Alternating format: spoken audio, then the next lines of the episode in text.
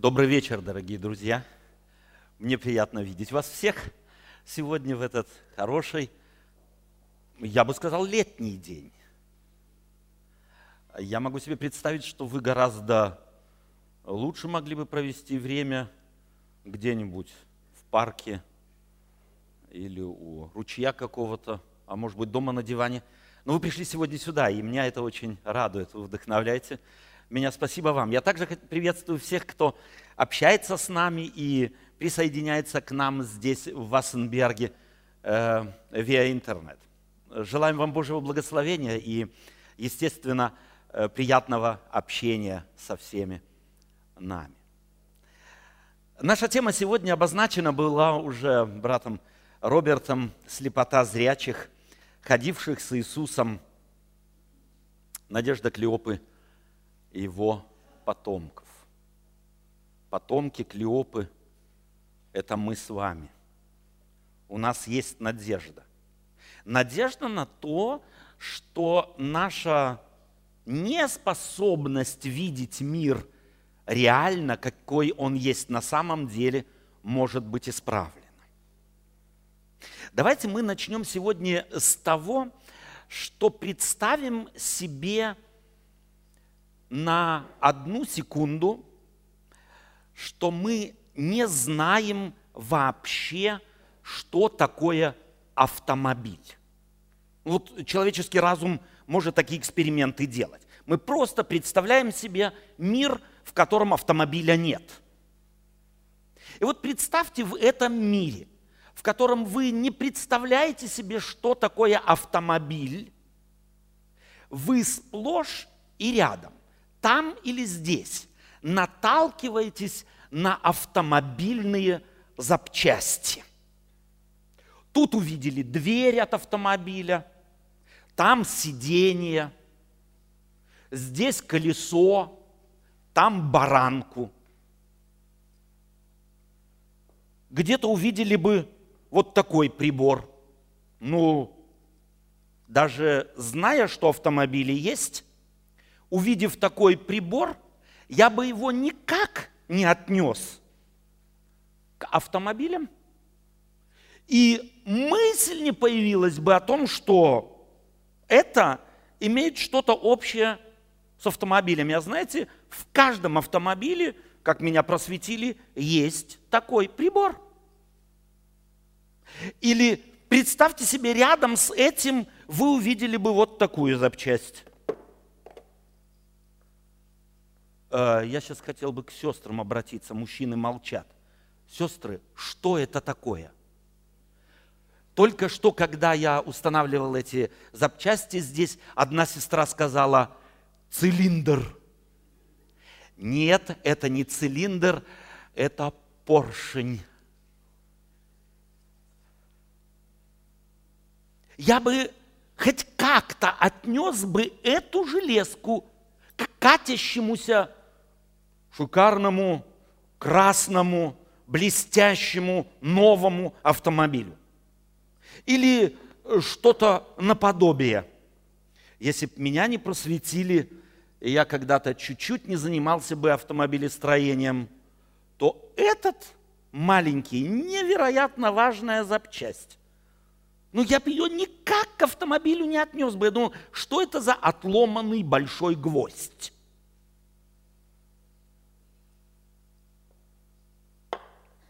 А это какие-то кишки. Что с ним делать? Где оно находится? Увидев его где-то, не, умея, не имея никакого представления о том, что автомобили есть, ну мы сказали, ну валяется безделушка, и пусть себе валяется. Но без нее не поедет никакой автомобиль. Совершенно верно. Женщина подсказала – трамблер. Супер. А это два рода тормозных колодок. Кривая какая-то и ровная. Это мне больше нравится. Мне кажется, она как надежней. А это какая-то тонкая и непонятная. Если бы мы не знали, что автомобили существуют. Видя эти вещи отдельно там и здесь лежащими, мы могли бы в нашей голове представить себе автомобиль ни когда, ни при каких условиях, ни при каких обстоятельствах. Видя глазами отдельные части, мы законченный продукт представить бы себе никогда не могли. А этот опыт, я думаю, есть в какой-то степени у каждого из нас. А, вы в Икею ходили? А, и что-то уже покупали в Икее? А кто в Икее, купив готовый мебельный какой-нибудь, какую-нибудь мебельную вещь, собирал ее дома? Опыт есть? Можно так руки увидеть? Я к тем, у кого есть опыт. У вас вроде, вы видели этот, эту, эту мебель, вы видели ее готовую, собранную в Икее. Взяли упакованную, привезли домой. Открыли, и там есть схема, как собирать. Вам удалось собрать так, чтобы не осталось запчастей? Обычно не хватает, кто-то говорит, куда-то две лишние закрутил – скорее всего, либо остаются лишними. И ты думаешь, ну что ж они такие щедрые, э, сюда положили лишние запчасти. Наверное, лишние запчасти положили. Я в молодости, э, всем нам, наверное, в России жившим приходилось что-то ремонтировать. Я свой мотоцикл ремонтировал время от времени. У меня всегда оставались лишние запчасти. У меня супруга удивлялась.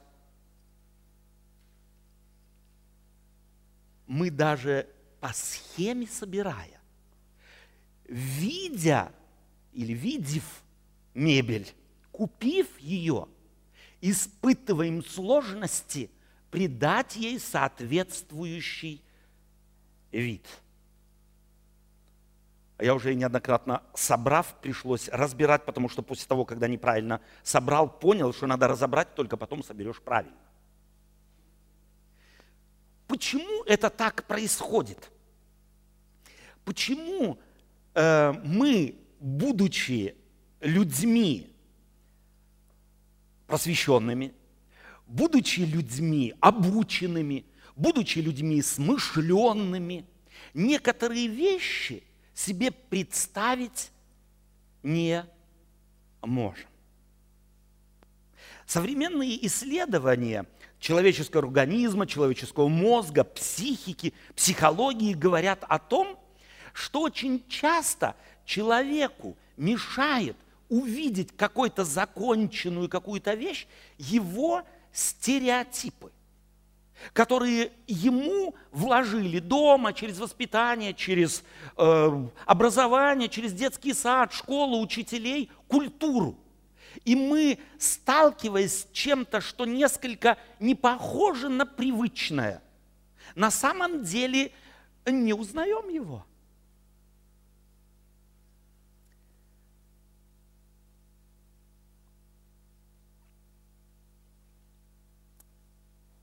чему я это все? А вот к чему. В Евангелии мы находим следующее свидетельство, записанное евангелистом Иоанном в первой главе, 11 стих. Он пишет так и говорит, пришел к своим, и свои его не приняли. Кто имеется в виду? Иисус Христос пришел к своим, и свои его не приняли. Чувствуете, сколько в этом предложении на самом деле конфликта? Насколько это предложение нагружено разочарованием? Пришел к своим. Почему подчеркивается пришел к своим? в этом заявлении пришел к своим, свои его не приняли. В этих словах выражена крайняя степень трагедии, с которой столкнулся Иисус Христос, родившись и пришед в ветхозаветную церковь, пришед э, через рождение в свой народ. Тот, кто человека создал, кто народ израильский вызволил из рабства, тот, кто из рабов создал нацию, самостоятельную нацию, добрую, гордую своей традицией, своими законами и по праву. К этим он приходит, и они его отвергают. Почему? И когда я такие слова читаю в Евангелии, я спрашиваю себя, а разве только они были настолько слепы, что ожидая Спасителя, а мы знаем, что как раз в это время, когда родился Иисус Христос, вот эти вот ожидания освобождения через обещанного Мессию в народе израильском были на самом высоком уровне. Все ждали, что-то должно произойти. И когда он приходит, они его не узнают, они его отвергают, они его не принимают. Если кто-то приходит чужим в чужой лагерь, и его не принимают, ну это как-то понятно. Ну, чужака нормально, что не принимают. Но евангелист Иоанн спустя добрых 65-70 лет после голговских событий, после иорданских событий крещения, после проповедей Иисуса Христа и рассказов им тех притч, которые он рассказывал, тех, тех чудес, которые он сотворил, после переживания им крайнего разочарования его апостолами, он напишет. Постфактумом, смотря назад, он скажет, что этот логос, это слово, которое стало плотью, свой среди своих был отвержен теми, кто думали, что к его пришествию готовятся. Более того, они уверены были, что они готовы. И я спрашиваю себя, а разве мы исключение? А что, если подобная трагедия случится с нами? Какую гарантию можем мы дать себе? Какую гарантию вы можете дать мне или я вам? Нет, Отто, с тобой э, то, что с ними случи, случилось, никогда не произойдет. Мы с вами обнаружили, глядя на эти запчасти, что на самом деле, глядя на какие-то готовые продукты, если бы мы не знали, ради чего они и что они из себя представляют, не будучи просвещенными, мы их применение и готовый продукт представить не могли бы никогда. Мы, оказывается, под слеповаты. Наш разум не способен сделать этот скачок от деталей к целому. Нам нужен поводырь, нам нужен некто, кто скажет, это относится к этому так, а то к этому так, а тогда, когда они собраны вот так, по совершенно определенным строгим законам, только тогда выйдет то, что надо. И если ты колодки прицепишь к багажнику, а багажник к колесу, а сиденье вместо руля, руль вместо сидения, то ничего не получится. Может красивый коллаж быть? И поставить в музей можно и сказать, какая прелесть, какая фантазия у этого человека. Но служить этот предмет, который назначен для того, чтобы служить передвижению от пункта А в пункт Б, никогда не будет. Зачем нам христианство? Для чего нам нужна вера? Мы с вами говорили в один из вечеров здесь, что мы созданы так, что не веровать мы не можем. Мы созданы так, что мы зависим от веры в нас заложенную. И все дело в том, что мы склонны традиционные э, запчасти веры складывать так, как нам хочется. И думаем, что тогда вера и будет функционировать. Каждый по-своему. Это так, а это так, а этот еще так. И каждый как-нибудь в Царство Небесное попадет. Точно так же, как с этими запчастями. Если ты одну из запчастей, самую маленькую, не посадишь на то место, где она предназначена, автомобиль с места не сдвинется. Это будет просто предмет, о который вы будете спотыкаться, и в конце концов он будет вам мешать. Так может быть и с верой.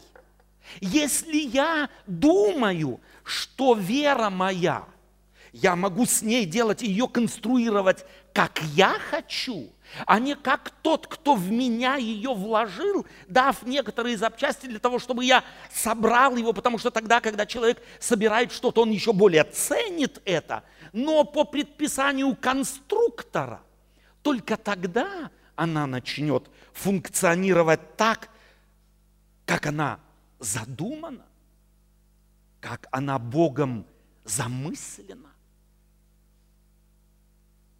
большинство из нас в современном мире думают, что вера – это мода. Верить можно, как ты хочешь. Можно верить в этого Иисуса, а можно и в того. Сегодня в эзотерических кругах люди комплектуют свою религию. Они немного берут у Будды, немного в индуизме, чуть-чуть в даосизме, в христианстве немало. А потом из средневековой мистики об энергетике и различных энергетических потоках и говорят, вот это есть тот автомобиль веры, который мне поможет в моей жизни. И люди толпами идут – я спрашиваю себя, а зачем нам даны пророки? Зачем нам дано Слово Божие? Как мне на самом деле выявить и обнаружить, как мне конструировать и собрать те запчасти в кавычках веры для того, чтобы она действительно выполняла функцию, ради которой Бог нам ее дал?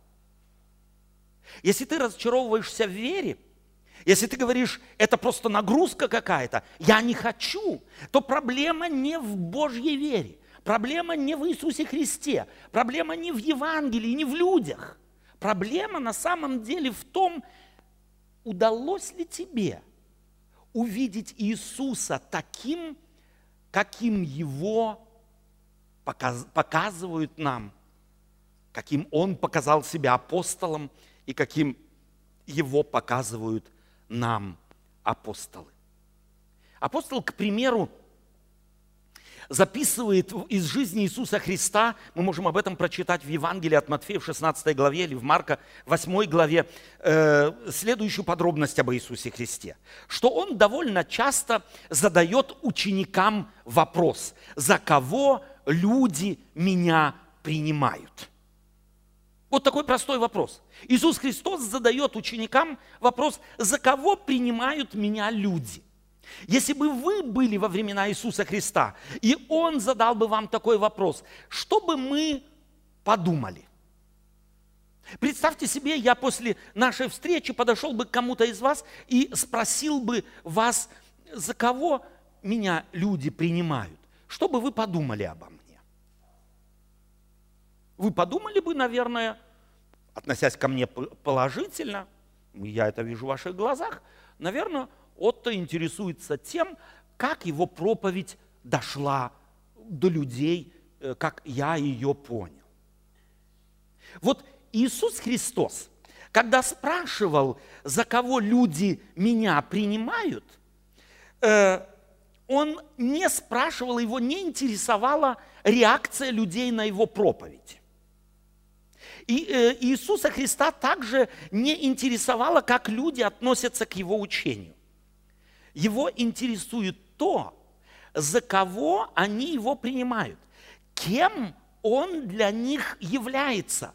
И это центральная тема Евангелия. Если мы читаем Евангелие внимательно, то мы заметим, что главная тема, и вот это нужно, может быть, с Евангелием делать, как мы делаем, может быть, с э, различными э, писателями или великими людьми, если нам, допустим, хочется узнать у Эйнштейна, какая тема была для него главной, что, что нам для этого нужно. Или если мы возьмем Маяковского и скажем, вот в его лирике, что, какая тема была главной, что для этого нужно. Нам нужно, может быть, взять его лирику и, может быть, ну, что-то наподобие таких вот небольших штапельков тем его поэзии э, сделать. Где-то о любви, где-то о политике, где-то о человеке, где-то еще о чем-то. И тот штапелек его лирики, который будет самым большим, об этом мы с уверенностью можем сказать, это и была главная тема лирики Маяковского. Или Пушкина, или Лермонтова, или Гёте, Гейна, кого угодно. Эйнштейна как ученого. Если разобрать все его темы, все его рефераты, все его, так сказать, изыскания, которые он делал, то Штапель языков будет много. Он что-то говорил по отношению к политике, что-то к математике, что-то к физике. И мы заметим, что у Эйнштейна самый большой штапелек – это будет тема физики. И мы тогда с, с уверенностью можем сказать, это более всего интересовало Эйнштейна. А вот если мы так прочитаем Евангелие и разберем все темы, которые Иисус Христос поднимает, и начнем создавать штапельки. Иисус Христос говорил на разные темы. Он говорил, допустим, э, о теме, тема Царства Небесного. Говорил он на эту тему? Говорил. О притче о, допустим, посеянном э, зерне, о закваске. Тема обличения фарисеев. Фарисеи, вы вот то, другое, третье. Говорил Иисус Христос? Была тема. Или тема любви к ближним тоже была тема. И мы все эти темы в штапельки складываем, соответственно, один другому. Тема отношения к врагам. Любите врагов ваших. Ибо если кто-то только любящих вас любит, то что вы особенного делаете, не то же ли делают и язычники. Тема отношения к материальным благам. Богач, безумный, или Лазарь и богач. Тоже была тема Иисуса Христа. Или тема истинного богопоклонения – тоже тема Иисуса Христа. Тема кончины мира, когда же придет Сын человеческий. И этой темой касался Иисус Христос. И если мы так будем сортировать темы, о которых говорил Иисус Христос, то мы заметим, что один штапелек будет невероятно велик. Это штапель, связанный с темами о том, кем Иисус Христос является сам. Вот мы, кажется, сегодня э, на богослужении, во всяком случае там, где я был утром, читали текст. «Если соблюдете заповеди мои, как я соблюл заповеди Отца моего и прибыл в любви Его, то...» Какая в этом тексте главная тема? И, пожалуйста, не ошибитесь. В этой, этом тексте главная тема не закон, как нам кажется, а главная тема – это Иисус Христос. Местоимение «я», «мне», «мои заповеди» встречается в этом коротком предложении чаще всего. В любом предложении то слово или та группа слов, которая встречается чаще всего и определяет смысл этого предложения – Тогда же в этом привычном нам отрывке мы обнаруживаем с неожиданностью, о, я всегда думал, что главное в этом отрывке это тема закона, а оказывается, это тема личности Христа. Если заповеди мои соблюдаете, как я соблюл заповеди Отца моего, и будете, как я это делаю, местоимение Господа встречается несколько раз, намного чаще, чем тема закона. Оказывается, если мы читаем внимательно Евангелие, то мы обнаружим, что самая главная тема, которую проповедовал Иисус Христос, это тема о нем самом. За что распяли Иисуса Христа? Заметьте, что Иисуса Христа распяли не за то, что он критиковал Пилата, или он критиковал римских кесарей. Его не распяли за то, что он критиковал э, иудеев, фарисеев или еще кого-нибудь.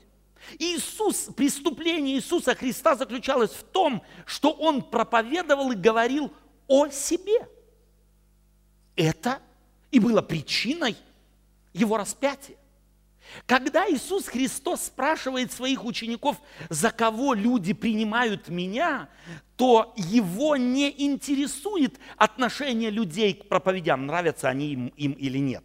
Поняли ли они притчу или нет он, его интересует, видят ли люди, наблюдающие его и слушающие его проповеди, то, кем Иисус Христос себя хочет им представить. Он пришел в этот мир не ради притч, он пришел в этот мир не ради учения, он пришел в этот мир, дабы показать себя, Творца, в этом мире рядом со своим творением. Увидели это люди? Открылось им это?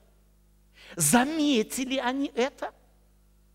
И вы знаете, я думаю, что если мы так глубоко заглянем в себя, в нашу душу, то мы, может быть, обнаружим то же самое, что обнаруживается в Евангелии по отношению тех людей, кто слушали тогда Иисуса Христа – Многие думали, что он великий целитель.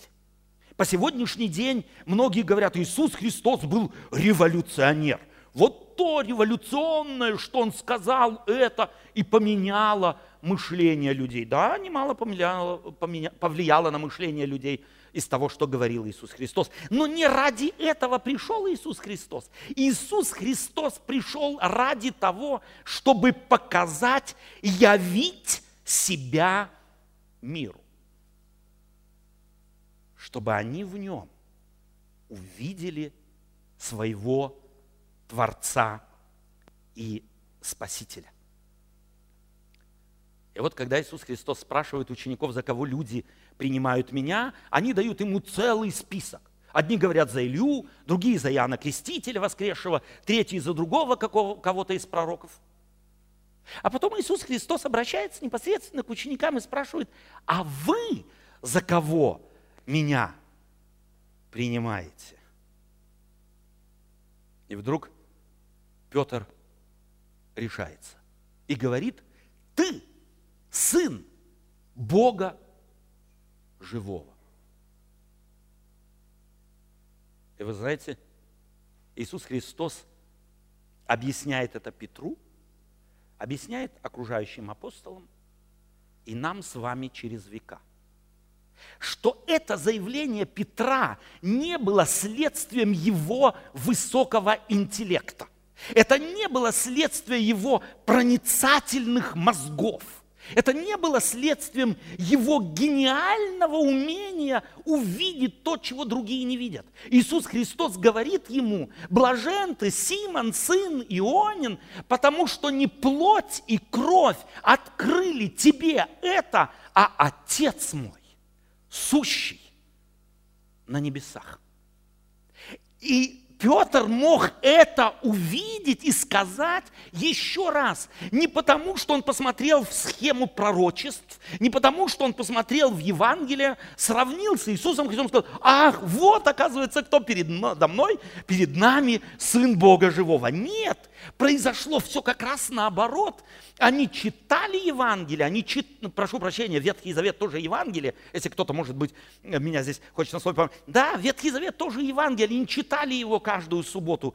И с трагическими словами один из евангелистов формулирует, они исполнили пророчества, читаемые ими каждую субботу.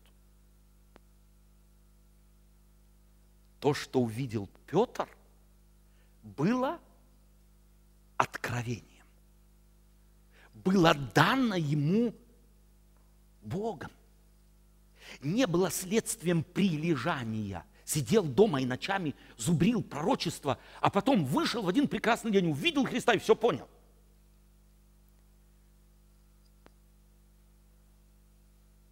И после этого Иисус Христос начинает ученикам объяснять и говорить, что Сыну Человеческому должно будет много пострадать и в конце умереть. И на третий день воскреснуть.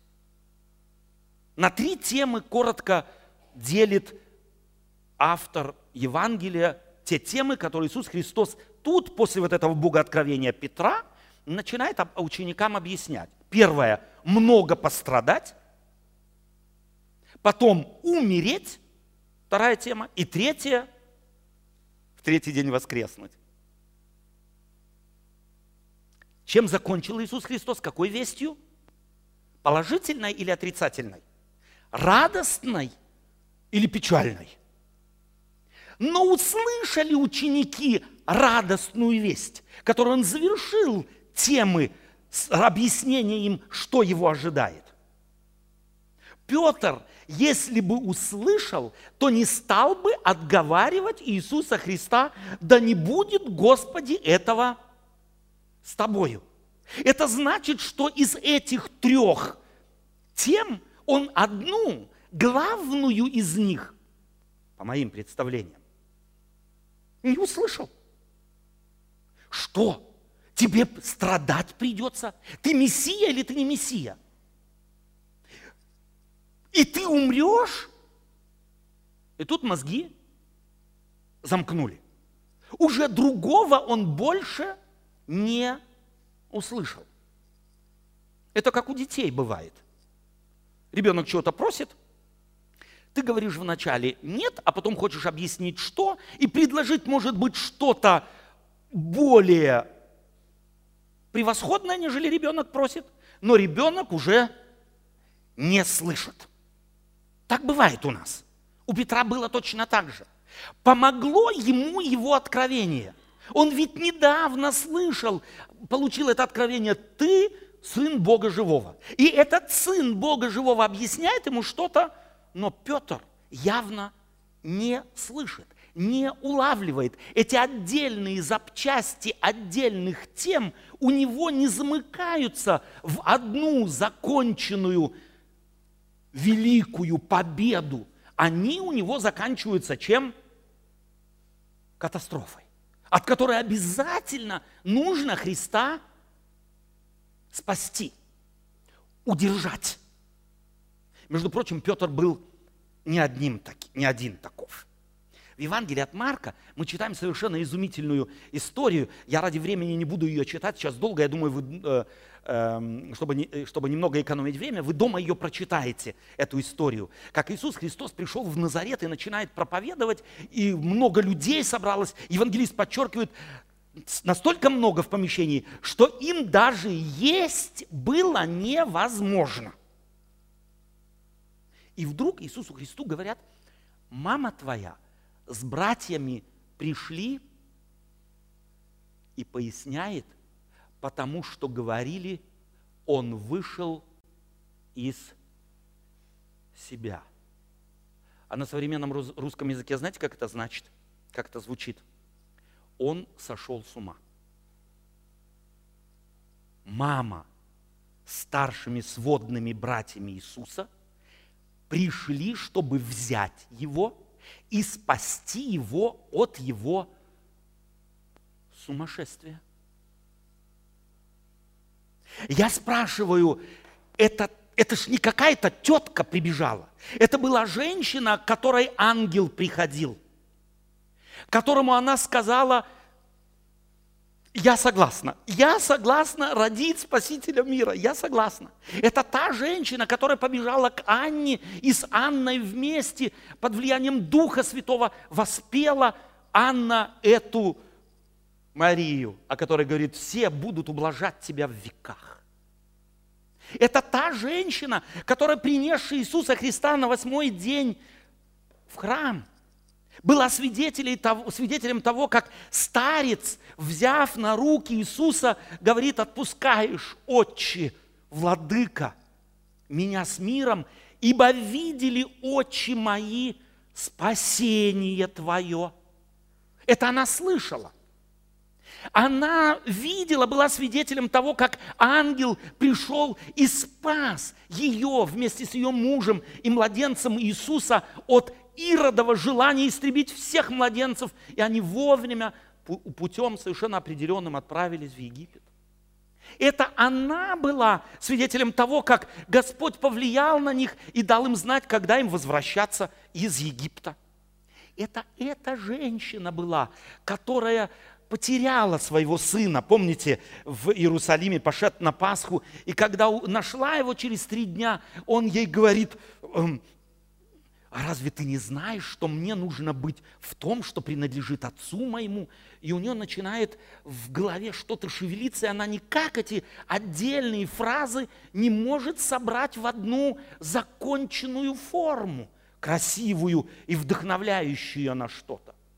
А когда Иисус Христос крестился на Иордане, когда 40 э, дней постился и молился – и когда вернулся назад и стал творить чудеса, и люди шли толпами за ним, они сказали, он вышел из себя. То есть он сошел с ума, его надо спасти. И мы на это двинем всю тяжелую артиллерию. Всех братьев соберем, я как мама с моим авторитетом, мы все должны с ним сделать, чтобы спасти его от его безумия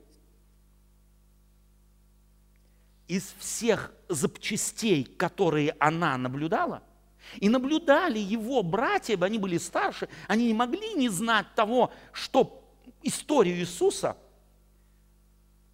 к какому выводу они приходят? потрясающему выводу мы можем радоваться. Это Мессия, Спаситель мира. Аллилуйя, мы сделаемся Его последователями. Мы так счастливы, что Он в нашей семье родился. К этому выводу они приходят. К сожалению, нет. Прямо противоположному, грандиозно ложному, кричащему против логики всего происшедшего до того. Я спрашиваю вас и себя, а какая гарантия того, что мы глядя на отрывочные явления в этом мире, в церкви, в нашей жизни, не интерпретируем их ложно? Какая гарантия того, что мы, видя это, подобные же вещи, не складываем их ложно и устрашаем друг друга, а не видим на самом деле спасительную руку Божию во всем? Давайте мы обратимся Клеопе и его спутнику. Давайте мы прочитаем коротко эту историю, не всю, я только намекну на эту историю. В Евангелии от Луки, 24 глава, в тот же день двое из них шли из селения, отстоящие стадии на 60 от Иерусалима, называемые Маус, и разговаривали между собой о всех сих событиях. И когда они разговаривали и рассуждали между собою, и сам Иисус, приблизившись, пошел с ними, но глаза их были удержаны так, что они не узнали Его. Он же сказал им, о чем это вы, идя, рассуждаете между собою, и от чего вы печальны? Один из них именем Клеопа сказал ему в ответ, неужели ты, один из пришедших в Иерусалим, не знаешь о происшедшем в нем в эти дни, Иисус сказал им, о чем? Они сказали ему, что было с Иисусом Назарянином, который был пророк, сильный в деле и в слове перед Богом и всем народом, как предали его первосвященники и начальники наши для осуждения на смерть и распяли его. А мы надеялись было. Вот в этом предложении «а мы надеялись было» собственно, заключается разочарование всех поколений, всех веков. Кто из нас уже не произносил эту фразу «а я надеялся было»? Я надеялась было, выйду замуж за этого мужчину и буду за ним, как за каменной стеной. А я надеялась было. Что фраза это говорит? Все оказалось прямо наоборот. А я надеялся было, избрав эту профессию, что она вне конкуренции. Я надеялся. А получилось? Все наоборот. Я надеялся, что с этого Нового года – я надеялся, что после этой лекции, я надеялся, что после этой прочитанной книжки, я надеялся, что после этой вечери Господней, я надеялся, что в этой церкви, я надеялся, что этот пастор, я надеялся мои дети, я надеялся мои родители, я надеялся, я надеялся, я надеялся. Вы можете перебрать все сферы жизни, и в каждой из них – у нас есть наши надежды. У Клеопы они были свои, у Петра свои, у Марии с братьями Иисуса свои, но все они были ложными. Все они были их, субъективными и никак не отражали объективность вещей. Я спрашиваю себя, когда читаю эту историю о Клеопе, куда Клеопа ты смотрел? А потом Клеопа еще объясняет. Он еще, дорогие друзья, объясняет. Но и некоторые женщины из наших изумили нас, они были рано у гроба и не нашли тело его. И пришедшие сказывали, что они видели явление ангелов, которые говорят, что он жив. Помогло? Я вас спрашиваю, помогло? Нет, они печально после этой вести идут в Имаус. Их ничто не может остановить. И тут присоединяется к ним Спаситель. Он спасает их от их предвзятых мнений. Он спасает их от ложного толкования и собирания отдельных частей, происшедших с ними в ложный комплекс – и начиная от Моисея, через всех пророков начал изъяснять им сказанное о законе, о церкви, о пасторах, о конце времени. О чем? О себе самом. Вот центр Евангелия. Только тогда, когда мы в Евангелии будем искать Иисуса, только тогда, когда мы Его лицо найдем, только тогда, когда мы поймем, что Евангелие проповедуется в этом мире и записано для того, чтобы открывать опять и опять людям не что иное, как только одну личность Спасителя и Господа, только тогда конструкция веры становится для нас способной нас нести. Никакие догмы, хотя они важны, никакие законы, хотя они неотъемлемы, никакая техника не может заменить главного центр Спасителя в моей жизни, в вашей жизни, в жизни церкви. Только тогда, когда я его буду искать, когда в конструкции, интерпретации мною жизни буду ее делать через взгляд – на Спасителя, только тогда моя вера начнет функцию выполнять, ради которой она вложена в нас. И начав от Моисея. И потом, когда Иисус Христос приходит с ними в Имаус, преломляет хлеб и молится, он вдруг становится ими узнан. И когда они его узнают, Иисус исчезает. Знаете почему? Потому что теперь Он плотский им больше не нужен. Потому что они через священное писание увидели, что все то, что они ложно излагали, ложно толковали, ложную конструкцию э, так сказать, создавали, что и теперь они смогут все увидеть в нужном, важном свете. Теперь не нужен им Иисус. И тут же они встают и бегут. То они ползли домой, то они тащились с тяжестью домой, а теперь они опять бегут из дома куда? В ночь в Иерусалим.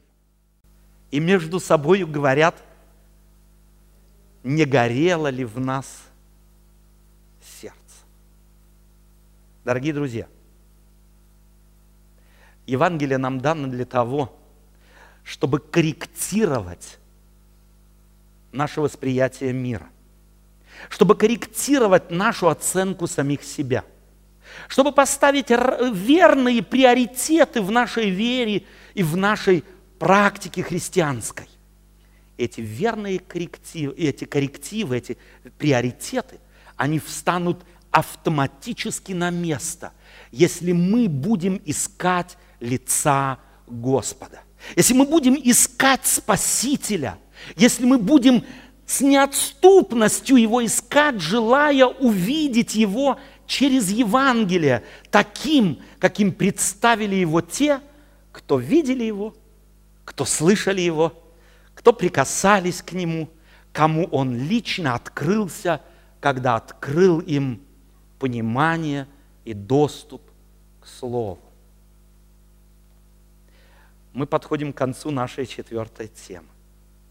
У нас есть надежда. Наша вера может укрепиться. Если она, мы тащились в нашей вере по жизни с тяжестью, то тогда проблема не в вере во Христа. Проблема не в принятии Евангелия и не в э, крещении не от того пастора, или не в нахождении не в той церкви. Мол, в Вассенберге все плохие, пойду в какой-нибудь в Берлин – может быть, там хорошо, или в Киеве, или еще где-нибудь. Нет. Все зависит от того, открыл ли я для себя Спасителя. Увидел ли я его в Евангелии. Его ли я ищу или чего-то другого. Подчас в христианстве мы ищем многое, теряем главное. Я хотел бы всех вас вдохновить опытом Клеопы и его спутника. Отсылая нас к нашему собственному опыту неспособности видеть детали в конечной конструкции. Ее должен нам дать Спаситель Иисус Христос. Когда Он ее даст, то уже ничто в мире не сможет ее от нас отнять. Ни веру, ни надежду, ни любовь. Аминь. За эту прекрасную музыку. Э, она как раз подходила э, после того, когда мы прослушали эту тему. И я бы сказал, что тема, вот, которую ты сегодня предложил, она, в общем-то, является где-то основной темой. Она невероятно актуальна, эта тема. И ты знаешь, мне хотелось бы э, начать с того, что э, если мы сегодня в той или иной степени знакомы с этими железками, с этими запчастями, да, с этими приборами, да, то точно Клеопа э, или другой ученик, имя которого э, не написал, Неизвестно. Лука, но неизвестно, они бы не знаю, как смотрели на, э, на эти запчасти, на эти железки, и удивлялись бы, и удивлялись бы, и точно не могли бы определить, что это относится э, к какому-то автомобилю, что это, если вместе все на место поставить, то тогда и автомобиль будет функционировать. Я думаю, что для них это была бы действительно не только Америка, но еще ребус, и ребус какой-то и так далее. Но нам хорошо говорить о них. Да, легче. Легче говорить. А сами-то мы не понимаем, что мы такие же, да, и многое не видим. Э, к сожалению, это так. Этот э, факт нужно э, признать, да, быть просто откровенным и быть просто честным.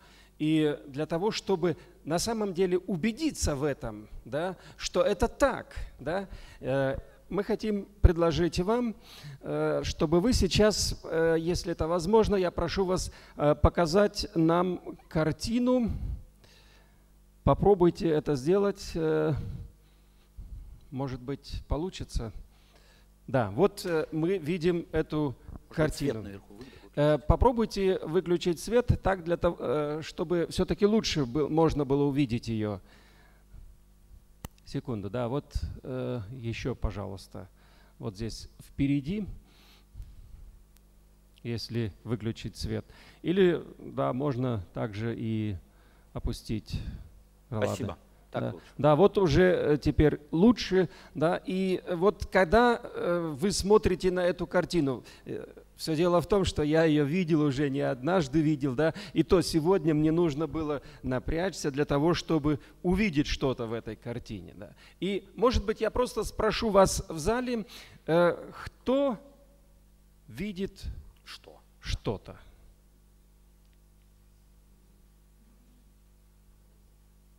Как? Люди. Трое людей. Окей. Да? Корова. Да. Еще. еще Кто видит?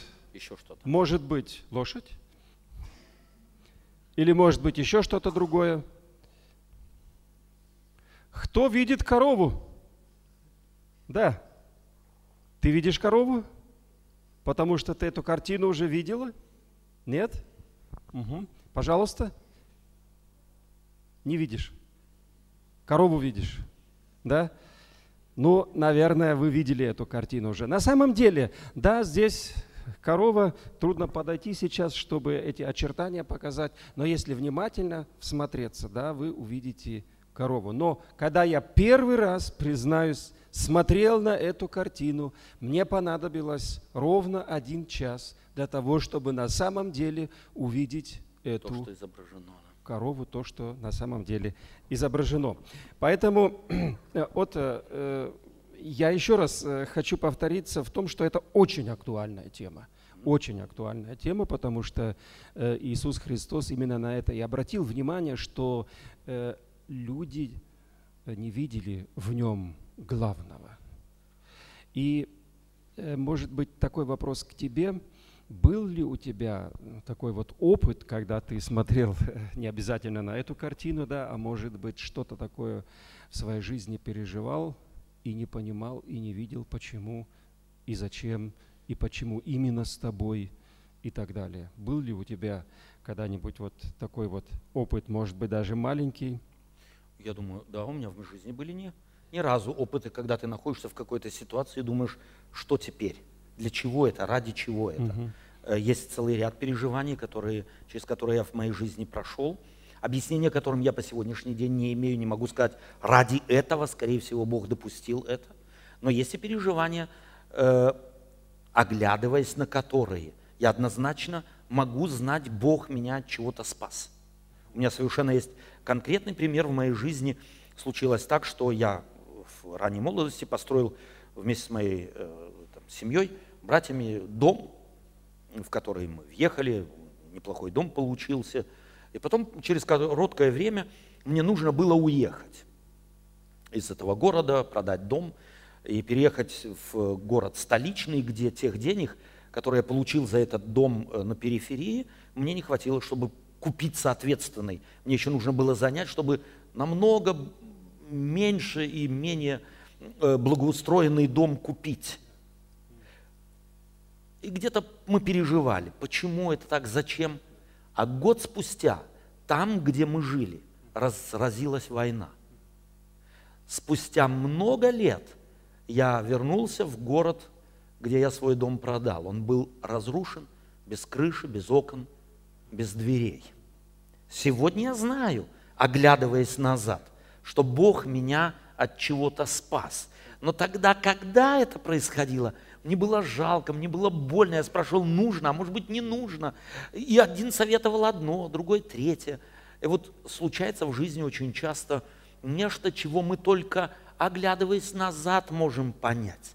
Так и Христос мог объяснить ученикам все происшедшее только когда последняя точка, последняя Э, событие произошло, только тогда они могли увидеть законченную картину. Да, И то только благодаря объяснению Спасителя. Они сами явно были не в состоянии правильно истолковать происшедшее, потому были в крайнем разочаровании. Да, э, это однозначно так. Если бы, э, если бы Христос им не объяснил до конца, они бы ничего так и не поняли. Да. К сожалению, это так, да. Э, спасибо тебе за этот опыт. И ведь в жизни у нас получается именно так, что мы в момент происходящего не можем понять, почему оно происходит. Нам нужно время для того, чтобы понять. И оглядываясь назад, и э, находясь под влиянием Святого Духа, э, у нас, так сказать, складывается общая такая более картина, или менее, более да. или менее, и то до конца мы Да. это понять не можем. Э, и у меня тогда такой вопрос возникает. Иисус Христос, Он столько добра людям делал. Иисус Христос столько чудес творил, и разных чудес. Мгм. Кого-то исцелял, там, хромых, или слепых, или Прокаженных, немых, там, прокаженных очищал и так далее, да, Воскрешал. что невероятно было, или мертвых воскрешал к жизни, да, и люди были свидетелями этого всего. Более того, Иисус Христос столько проповедей говорил, объяснял, что вот Он послан Отцом Небесным, у Него такая-то миссия и так далее. Люди Его, тем не менее, Не, не видели. не видели, Да. не приняли Мгм. и так далее. Э, Ведь по сути своей это же, это же проблема человечества тогда Да. получается, что мы, люди, не видим, Да. не видим. Да. Да? И вот я даже не знаю, мне как-то вот не по себе становится, должен Э, сказать. Ты знаешь, Роберт, и как раз в этом же и суть Евангелия. Евангелие хочет разочаровать нас в нас, чтобы мы начали очаровываться Творцом. До тех пор, пока Евангелие не разочарует нас в нас самих, в наших концепциях, представлениях. Клеопа и его спутник были, прежде всего, должны были быть разочарованы в их представлении о Мессии. Иначе они не стали бы способными услышать и увидеть. Иисус Христос ведь не раз употреблял фра- фразу «глазами смотреть, смотрят и не видят, ушами слушают и не, и не слышат». Так это же, это же, я бы просто сказал, страшно. Это страшно. Это, э, И вместе с тем не безнадежно. В этом Да. чудо, в общем-то. В этом и чудо, да. Да. И вот э, это чудо пережил Петр. Да. Да, Вот у него было такое откровение, за кого принимают меня люди, спрашивает Иисус Христос, и Петр отвечает, ты сын Бога живого, и Христос объясняет ему, почему он мог дать такой умный, Да. правильный, мудрый Ответ. ответ. И удивительно, через какое-то время он не понимает, что же происходит с нами. Почему мы вдруг где-то что-то поняли, а потом не понимаем, что происходит с нами, что происходит в нашем сознании, в нашем разуме. Связано ли это, может быть, с какими-то представлениями, какие мы имеем, и они вот, не э, исполняются Да, так, как во, взгля- хотим? во взгляде на Петра я сказать этого не могу, потому что Евангелие это не объясняет. Во всяком случае, я этого объяснения в Евангелии не вижу. Иисус Христос только говорит, отойди от меня, сатана, потому что ты думаешь не то, что Божие, а то, что человеческое. И вот это человеческое, оно присуще всем нам. Мы очень скоро, даже тогда, когда открывается нам что-то, и мы это принимаем как само собой разумеющуюся вещь, мы соскальзываем в привычную нам колею. Эм, Для этого достаточно привести массу примеров в жизни. Э, Может быть, такой гипертрофированный пример э, представить себе, допустим, на мысе Канаверал или в э, казахстанском Байконуре стартует ракета-носитель, отправляющаяся к АСС, и наблюдает это, так сказать, этот фейерверк какой-нибудь абориген из Амазонки и ученик гимназии Алматинской или там э, из Астаны. Кто из них увидит больше? И мы начинаем понимать, и нетрудно себе представить, что э, абориген из Амазонки убежит и кроме огня, взрыва и дыма ничего не увидит. А мальчик, э, прошедший как- какой-то, какие-то, эм, так сказать, школьные коридоры, увидит смысл во всем происходящем. Вся проблема на самом деле в нашей голове. О несмысленные и медлительные сердцем, скажет Иисус Христос Клеопе и его спутникам, не способные оторваться от привычных клише. не способны оторваться от привычных стереотипов. Мы все еще у темы ломка стереотипов. И Евангелие нацеливается на то, чтобы нас освободить от мучающих нас, не дающих нам действительно в вере взлететь стереотипов, привязанных к совершенно определенным привычным категориям. Я вот э, не буду теперь повторять тот опыт, э, который ты приводил с Марией, да. Да? и ангела видела, да. и Симеон говорил да. ей, и так далее, и так далее, да. Тем не менее, она до конца не смогла все увидеть, да. И вот э, это приводит меня на, ту, на такую мысль, что э, зло по сути своей, оно есть во мне, угу. зло есть в людях, Зло проявляется по-разному. Где-то кто-то обижает, где-то кто-то убивает, где-то кто-то берет э, там э, автомат какой-то mm-hmm. или еще что-то. да. Э, начинается война и так далее. То есть страшные игры, которые проходят э, в этом э, мире. Да. И, к сожалению, нам вот трудно понять, да, вот нам трудно понять, что, э, что это незаконченный часть, автомобиль, да. что это часть какая-то. Одна да? целого, которую мы целого, еще не видим. Да, вот да. мы целое никак не угу. можем увидеть. Да? И мы, к сожалению, никогда и не увидим. Мы да. люди. Вот я убежден в том, что ты, э, я еще раз вернусь к этому вопросу, который задал, в чем причина? Причина в том, что мы, оторвавшись от Бога, все-таки где-то внутренне думаем, что мы маленькие боженьки что мы можем больше, чем на самом деле можем. Мы переоцениваем себя всегда. Мы склонны себя на самом деле переоценить, потому не ищем света в Боге, не ищем света в Спасителе. Для нас Спаситель чаще всего догматическая величина, а не некая реальная личность, посланного в мир Духа Святого, который каждого может сопровождать и открывать нам, а у кого не достает мудрости, да у Бога. Мы склонны склоняться к нашей мудрости, к привычным вещам. Нам уютным очень, как старый тапочек. Натянули, и все нормально. То есть надо со своей логикой где-то распрощаться. Да? Да. Да. И э, настраиваться на логику Божию. Божию. А логика Божия, она совершенно иная, совершенно. совершенно другая. Уже даже в том, что, э, допустим, Иисус Христос пришел в этот мир, чтобы спасти грешников. Да да, да. которые не заслужили, которые не были праведными и так далее. Его это, не любили, его, его не ждали, не, любили, не хотели. Не ждали, да. Это же, это же не, не, не человеческая логика, Абсолютно. это божественная логика, Абсолютно. ибо так возлюбил Бог мир. Да. да. Дело в том, вот. что это не только не человеческая логика, да. эта логика отсутствует во всех религиях мира. Нет ни одной религии мира, в которой Бог представлен был бы действительно любящим и собой жертвующим ради ушедшего от него человека. То есть абсолютно никакой логики. Евангелие да. уникально, да. христианство угу. уникально, и потому она единственная религия, которая действительно и может спасти человека и помочь ему, потому что Евангелие Христово – это Бога откровение, это не находка человека. Тогда у меня вот такой вопрос э, еще к тебе. Э, ты немного затронул это в том, что э, люди сконструировали себе веру. Да. Да? Что-то взяли у буддистов, что-то mm-hmm. взяли у э, Конфуция, что-то взяли еще mm-hmm. где-то и так далее. И э, как бы для себя сконструировали mm-hmm. такую веру. Ну, естественно, что-то и из христианства, mm-hmm. оно же вроде тоже неплохое и так далее. Да? Здесь можно я тебя перебью на одну да. секунду? Интересно, без христианства не обходится ни, ни одна эзотерическая система. Mm-hmm. Христос им нужен, чтобы чуть-чуть подпереть то, что качается. Да. Окей.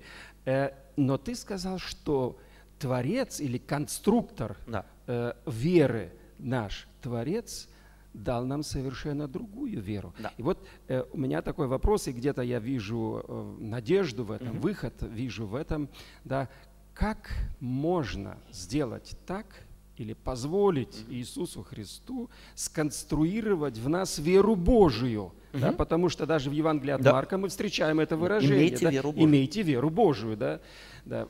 Что это за вера? Как Бог может ее в нас сконструировать? Только через углубление в Священные Писания и постоянный живой поиск видения Иисуса Христа и желание увидеть Его через глаза апостолов. Ни другого пути нет. Они были теми первыми свидетелями, и будете мне свидетелями.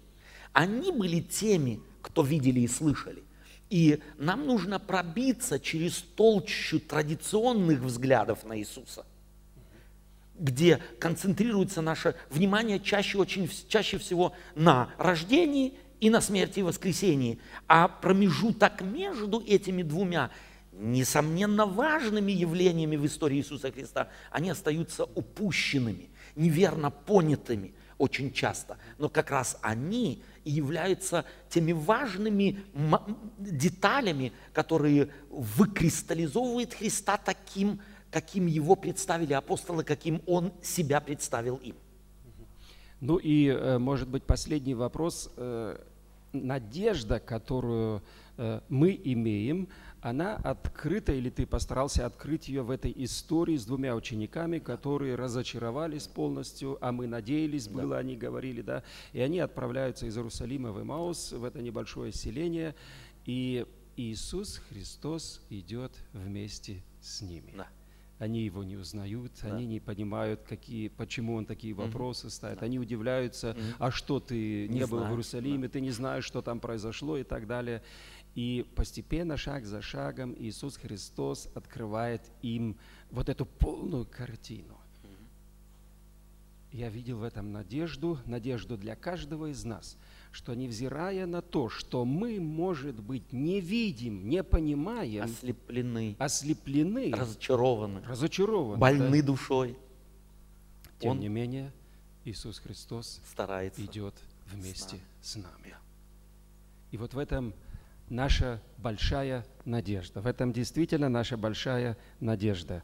И на этом, дорогие друзья, мне хотелось бы сегодня закончить нашу встречу, закончить нашу четвертую встречу и сказать вам, если даже вы что-то не понимаете в вашей жизни, если даже не видно автомобиля, если даже не разобрался, почему то или иное происходит в моей жизни, то помните одно. Иисус Христос идет вместе с вами, и Он будет вам объяснять. Объяснять через Духа, через Духа Святого. И вам, может быть, не сразу, но постепенно откроется вся картина. В этом наша надежда. Я хочу вам сказать, что следующая встреча не будет в следующую субботу. Я хочу немного разочаровать вас, но эта встреча будет 23 августа. 23 августа. Если вы думаете, что теперь у вас каникулы, то вы ошибаетесь. Каникулы не будут. Но если вы сами возьмете их, это тогда другое дело. Тема 23 августа будет «Жизнь в духе. Опыт Филиппа». И поэтому это опять интригующая тема, интригующее название – я хочу сегодня уже пригласить вас, пригласить и всех тех, кто смотрит нас по интернету, пригласить вас на эту встречу. И хочу вам сказать, что следующие встречи будут проходить 23 августа, 30 августа, 25 октября и 1 ноября. Всегда в 16 часов. И хочу вас пригласить к следующему – по некоторым техническим э, неполадкам мы не смогли приготовить такие темы, как Слово Божие, или сущность характера Божия, или личность Иисуса Христа, или действие Святого Духа, говорили, да? о которых мы в прошлый раз говорили и так далее. Но мы эти темы все-таки подготовим, так что вы на этой страничке, по которой э, интернет mediachrist.ru сможете их увидеть не в прямой трансляции, а в записи. И мы хотим вас пригласить к тому, чтобы вы или в домашней церкви, или просто для себя дома, если есть время, или, может быть, при каких-то других обстоятельствах и возможностях могли бы открыть эту интернет-страничку mediachrist.ru и посмотреть эти темы. Огромное вам спасибо всем тем, кто смотрели и слушали нас. Желаю вам Божьих благословений, всего хорошего, всего доброго. И огромное спасибо также и вам, э, дорогие вассенбергцы. Огромное спасибо вам, друзья, сестры и братья. Огромное спасибо пастору этой церкви, который э, пригласил нас сюда проводить эти темы. Виктору Гомер. Огромное спасибо хору, который так прекрасно пел и участвовал в этой программе. Желаем вам от всей души Всего хорошего, Божьих благословений. И хочу теперь с вами помолиться. Для, этой, для этого прошу вас встать. Господь и Бог наш, как часто в нашей жизни бывают такие моменты, когда у нас есть глаза, но мы не видим, когда у нас есть уши, но мы не слышим. Потому что мы просто-напросто ослеплены. И слепота это может быть э, наше разочарование какое-то, какое-то, может быть, какие-то несбывшиеся мечты, может быть, еще что-то, что мешает нам увидеть полную картину. Так это было у учеников, которые шли в Эмаус. Но когда ты шел вместе с ними, когда ты, Господь, разъяснил им все, то тогда они окрылились надеждой и снова пошли в Иерусалим. И точно так же это происходит и в нашей жизни, когда под влиянием Святого Духа ты постепенно объясняешь нам случившееся. И когда мы это понимаем, мы обновляемся верой, мы обновляемся надеждой, у нас появляется снова радость и желание творить и совершать э, доброе в нашей жизни. Господь, благослови нас, храни нас. Во имя Иисуса Христа мы просим Тебя. Аминь. Аминь.